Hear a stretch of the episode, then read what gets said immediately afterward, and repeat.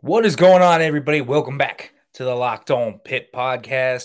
As always, I'm your host, Nick Farabaugh. I work for Pittsburgh Sports Now, call games at WPTS Radio, and I'm a production assistant at ACC Network. And today we are going to talk a little bit about the Pitt offensive line. They return all starting five guys, but could there be a shakeup on the offensive line that we could not see coming? We will talk about that, and we will also talk about the true potential of this offensive line, how it fits in with running the football and also protecting Kedon Slovis. It's all coming up today on this episode of the Locked On Pitt Podcast.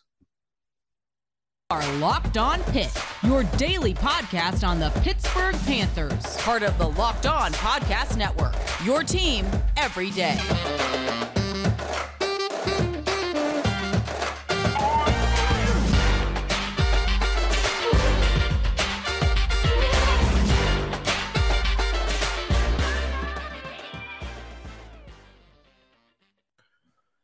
Back to the Locked On Pitt Podcast, everybody. As always, thank you for making the Locked On Pitt Podcast your first listen every day, folks. We always appreciate that. That is always great. If you making sure to watch this, make sure to like, comment, subscribe, turn on the notification bell, do all those great things. If you're listening to this, make sure to leave a review, do that as well. And folks, today I want to talk a little about the Pitt offensive line because it's one of the most fascinating position groups on this entire team. In my opinion, this is a group that is very fun to look at. It's a group that, when you look at it, has a ton of experience, maybe the most experienced group on the team, to be quite honest with you. And this should be a group that really works well together. However, here's something that I also look at and I say, okay, there is something a little bit awry here, and that is that I think Pitt is almost so deep in terms of their offensive linemen that there's a possibility we don't see the starting five that all came back start next year. Certainly possible that this happens, right? It's certainly possible you see Drexel, Kradel, Minor, Warren, Houy. Certainly is possible that happens in the same place, everything. But here's the thing, and I want to go through the starting guys one by one because I think this makes sense. But here's the thing: there are so many talented guys on this offensive line. We have seen some of them play. We have seen some of them grow. We have seen we've heard about some of them grow. That it's gonna be somewhat interesting to see if all five of these guys hold on to their spots. And here's where I'm gonna start. And I, I think it's interesting to start on the left side because I think this, in my opinion, is at least the most concrete of the players. I think Carter Warren is the most concrete player on the entire line. A true blue, great left tackle that is going to be a starter in the NFL. He's probably going to be a day two pick come next year. A top 100 pick has great traits, athletic, mean, very smart, very intuitive, has improved so much. He still has some issues about getting beat around the gate. We understand that. The hands can get a little bit inconsistent at times. Sometimes he plays with his pads a little too high. It's okay though. At the college level, Carter Warren is a fantastic left tackle. Will be able to protect Kedon Slovis's blind side. Now, when you look at Marcus Minor, another guy who I think is fairly entrenched and they're probably the second most secure guy on this line, at least in terms of where he will play. And I want to say that where they will play, because Jake Kradel is going to start. We know this, but he might not start where he actually played last year. So that's something to keep an eye on. But Marcus Minor is going to start. And so Marcus Minor is one of those dudes that is just easy steady. You're not going to talk about him a lot. You're not going to say, yeah, that guy is mm, he is he is something. He is flashy. He is just destroying guys. And that's really never what he has been, right? That has never been the MO of what Marcus Minor has done. He's always been a guy that has good hand placement, good anchor, He's a guy that plays with solid pad level. He's not a terrific athlete, not a terrible athlete, but he's a little stiff in his lower body, a little stiff in his hips. Um, but a guy that isn't going to move bodies a ton, but will be such a roadblock, such an obstacle. A guy that has just all the necessary skills, core strength, all of this as a guard to be a really good college guard. And he's just such a steady force. You just don't really see him get beat very often. Very smart, so doesn't get beat by many stunts, doesn't get confused by any of these stunts. It's a very important thing to look at overall. And so when you look at what happens in terms of this all, Marcus Minor and Carter Warren should be starters. Period. They should be starters. I think where we start to get into a little bit of a discussion here is the center position. Owen Drexel notably had some snapping issues last year. And this is the most interesting part of it all to me. He did not, and this is the most basic thing of the center position.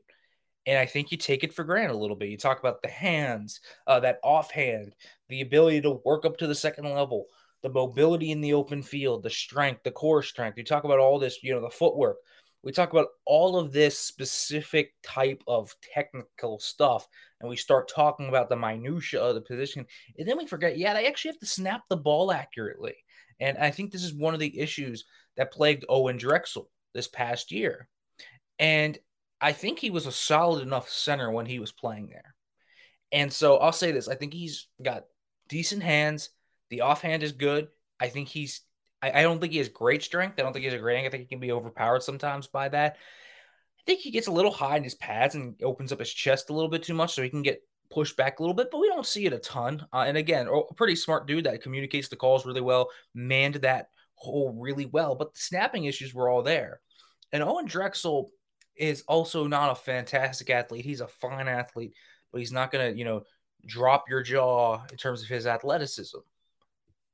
And so here's the thing when you look at someone like Owen Drexel, who's a really good leader, has a lot of these good intangible traits, but has the snapping issue. He is not, and I and I really want to be blunt here because I think it kind of brings home the point. I don't think Owen Drexel, with those snapping issues, is 100% a good enough player to stave off other prospective guys. Specifically, I think this is where Jake Kradel could come in at center. We knew he had center capability. He broke his fibula at right guard. Last year was a phenomenal right guard. Real mover, very good athlete, guy that can move well, strong as an ox. I mean, one of the strongest players on this football team, period. A guy that just understands angles, a guy that has the core strength necessary. Now, there are issues, and I think the hand usage can get a little bit. Uh, can, his hands can get a little wide, and I think that can be an issue for him at times.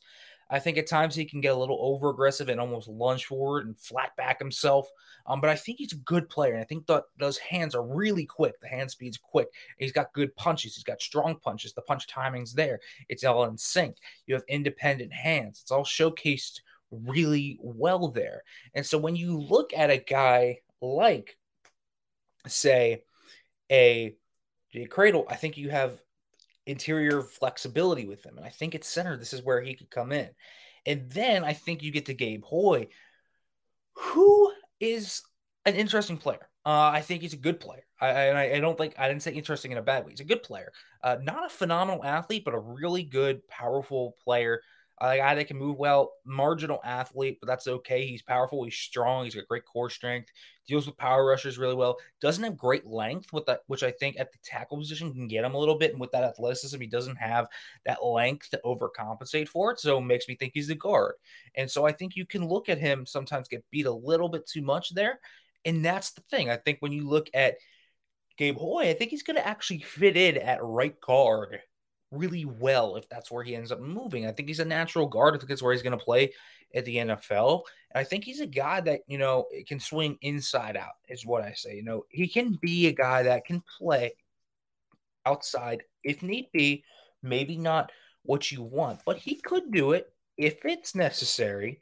And I think in really this realm, I think he's just going to be a better guard. He's more stationary there, he's more stable, and he's a guy that has every skill set, strength wise and hand usage wise, as well as pad level wise, that that makes sense for him to be there. And his length is going to be at least average to above average inside, while it might just be average to below average at tackle. And I think that's really important to look at. So I think he's a natural right guard. So I think your starting four could be from left to right, Warren at left tackle, Minor at left guard, Kradel at center, and then Houy at right guard. And we're just talking through kind of possibilities. Obviously, I will not discredit Owen Drexel. He has a really good summer, and he's the starting center. So let's let's be real about that. he is the starting center if that ends up happening. Um, if he really fixes those snapping issues and he shows consistency, he will be the starting center. And then we're just talking about the same lineup from last year. But I think there's a, a there can be a little bit of a shakeup here in this rotation, and that's what I want to really point out. Now, I want to talk about some of the guys that could fill in at that right tackle spot, other guys that could push some other guys, you know, some of the younger guys for playing time, and then I want to talk about the fit within Frank offense and with Kedon Slovis and why this is so important. But first, let me let you know about Built Bar because, folks, Built Bar is the first ever protein bar that is covered in 100 percent real chocolate. Yes, this is covered in 100% real chocolate, and it's a protein bar, so it tastes like a candy bar, but you get all the health benefits of a usual protein bar: low in calories, low in sugar, low in carbs, high in protein. You have so many flavors to choose from, including the Built Bar Puffs, which are the first ever protein infused marshmallow covered in 100% real chocolate. Some other flavors include mint brownie, coconut, coconut almond, white chocolate cookies and cream, and more. Any flavor you want, you can take a crack at. So go to built.com, use the promo code LACT15 and get 15% off your order. Use the promo code LACT15 for 15% off built.com.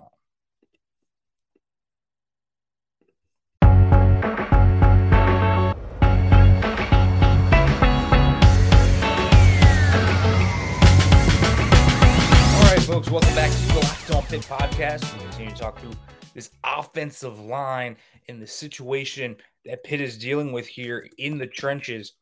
Specifically, some young guys that could step up, or maybe even guys that are now, I guess, a little older that you would think of as young guys because they haven't played a lot. But a guy like Matt Goncalves is the first one that comes to mind, right? a guy like Matt Goncalves, who has started multiple games on both sides, by the way.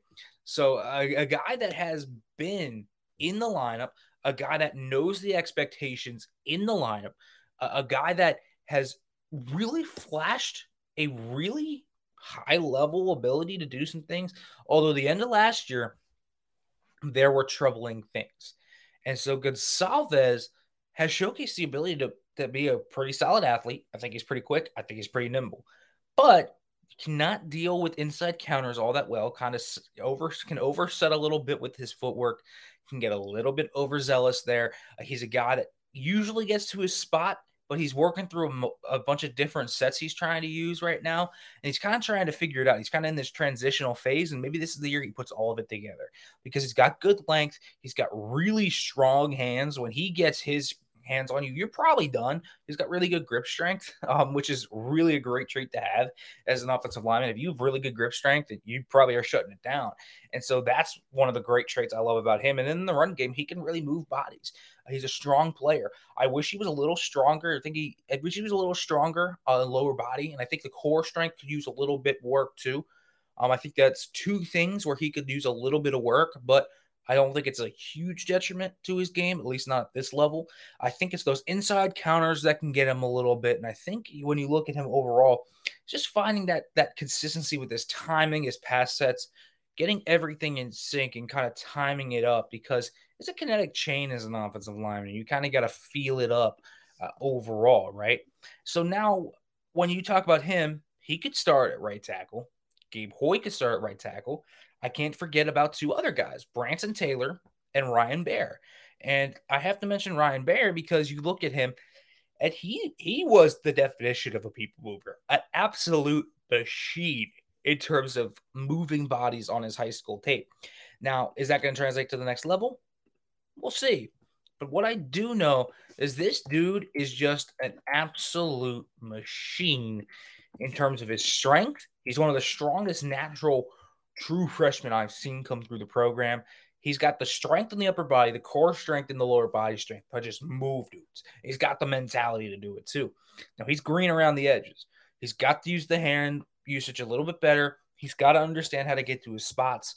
We saw him in the spring game get beat by John Morgan because he couldn't get enough depth on his jump set to get to his spot.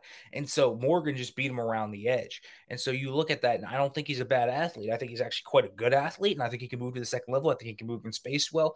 And so really, it's all about just consistency. He's a true freshman, so you're going to need time, especially as an offensive lineman. The rare, it's a very rare thing to have freshmen come in and start on the offensive line because it's such a delicate position. It's such a complicated position that a lot of the guys need a year.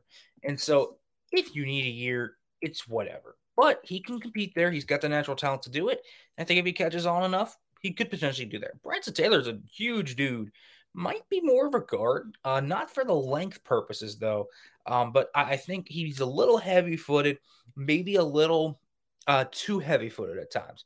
And so he might not be able to get enough depth on, say, a 45 degree set uh, where he's taking, you know, big, deep drops, those wide nines. So look at those speed rushers, the speed rushers that can beat you around the edge, that have that explosiveness, can beat you. I think that's something to look for. Now, we haven't seen, we didn't see him in the spring game. We'll see there what his issue, you know, what his issues is there, if those are fixed or whatever. I think he could fit in guard at guard, uh, maybe a little bit better. Um, use his strength, use his size, use his hands better. Uh, pad level needs to improve a little bit. This is a guy that, though, is very naturally talented and is, really caught on uh, amongst staff as, as a pretty big favorite. So uh, I think he's a fun player to look for as well. And then you go to the interior and you really have three guys you have to, to highlight. Uh, Ryan Jacoby, the Ohio State transfer, is the first one. Uh, he is a guy that is described as just a real relentless worker, hard worker that comes in and is willing to do whatever you want him to do. The guy's just ready to be willing to do whatever he wants to do, put his body on the line, and be a guy that's a team oriented guy. He's mean and he's improved a lot. That this has been the, the, the stuff in the building. He's improved a lot. You know, getting on the field as that sixth O lineman, he's proved to this team that he is valuable. He's proved to them. He's improved on his hand uses a lot. His pad level has always been really good. He's gotten the weight room, gotten his stuff up. His core strength's improved a lot. Grip strength's a bit of an issue. That's going to be a big one to see if he can he can stay through it, finish blocks. Um, I think that's going to be something to look at. But this is a guy that that has a a lot of talent. Play both guard spots. Uh, has clearly the pedigree. Obviously, was at Ohio State, so this is a guy that has a lot of natural upside. And then you also look at Blake Zubovich, who has played center, played both guard spots. Kind of a fascinating player, not the same people mover as a Jake Kradel. Kind of the Marcus Minor role. Has to improve on his hands to get to that level, but really smart football player with good pad level and adequate strength. I think the hands are the biggest thing. Get those hands inside, make them independent of one another, get the grip strength down, and get them inside the pads. That's going to be the thing. He can get too wide sometimes, or he feels like he's going to get too wide and doesn't trust his hand usage, and he gets caught leaning forward a little bit. There can be a lot of, of kind of being heavy footed almost on that and, and being on his heels a little bit too much, or or sometimes on the too much on the tip of his toes. Uh, he's just kind of going to be even footed, fleet footed, not let that footwork get to him and get and the hand uses get to his head. But he's a good, he can be a really good player. I truly believe that. And then Terrence Moore, the, the backup center, uh, who we haven't even talked about yet, is fun. A very good athlete at the position. And probably the best athlete among these guys, other than Jake Kradel. Uh, he's a phenomenal athlete that just kills angles in, in, the run game. Guy that can reach the second level with ease, and, and he makes it look easy. Um, and, and, that's been the big thing about him. He's a guy that in a wide zone offense, which Frank Cignetti runs, boy, want to talk about a natural fit. This guy destroys angles for linebackers at the second level. He moves at a different speed than Pitt linemen do. You haven't seen a center this athletic come through the program in a long time, folks. I'm telling you with that. Now, because he's athletic, he's he's got shorter arms. He doesn't deal with power all the well, can get eaten up by bigger nose tackles. So that's something to look at. The power aspect of this He's going to have to improve. He's going to have to prove that off hand. He's going to have to improve the placement of that hand. But when he gets to the second level in space, he's deadly. He can clear you out. He will clear you out. And so that's the thing. He's going to have to be a guy that just kind of technically improves in the trenches there on those inside runs, inside zones, stuff like that. He's going to have to really put it deep down. But when you get him in space, work him in wide zone, boy, he is a beautiful fit for that scheme. And Frank Cignetti loves himself some wide zone. So I love that fit.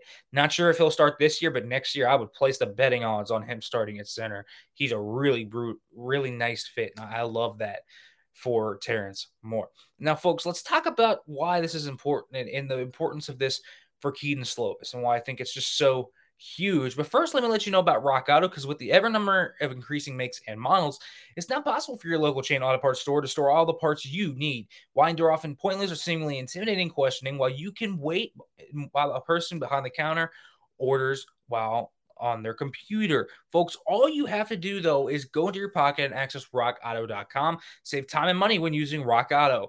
Why choose to spend 30, 50, or even 100% more for the same parts from a chain's parts store or car dealership? Rock Auto prices are reliably low for every customer, they have anything your car or truck could ever need. Go to rockauto.com right now and see all the parts available for your car or truck. Right locked on in their How Did You Hear About Us box so they know we sent you. Amazing selection, reliably low prices, all the parts your car will ever need. RockAuto.com.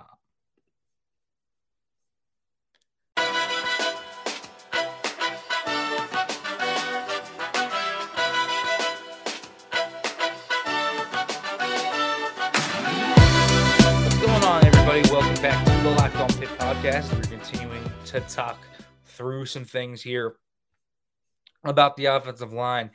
And we talked about what it could be. There are a number of different lines we could see in terms of this. But here's the more important thing. When you look at Kedon Slovis, one of the biggest things about him is that when he's under pressure, he can crack a little bit. And I don't mean that he's going to completely crack under pressure. He's not a guy that is 100% going to just let things fall apart in his head, but he can slide into pressure. He doesn't move in the pocket all that efficiently. He did in the spring game, which was pretty encouraging, but it's very rarely you see a QB manage the pocket and it's suddenly different from one season to the next. It just doesn't happen very often. Maybe he can be one of those rarities. It's happened before. It's just very rare. Don't ever make your expectation that a guy's suddenly going to learn how to feel the rush. But I think specifically having his backside protected with Carter Warren and Marcus Minor, I can't imagine the two better guys to be the backside protectors. These are going to be guys that are going to make him feel really cozy in there. He's going to feel very good and he's going to be able to sit in there and really scan the field. And this is also something we talked about, right? When it comes to the time he's going to have not that Slovis can't move out of the pocket. They'll move the pocket a little bit for him. They'll do some stuff like that.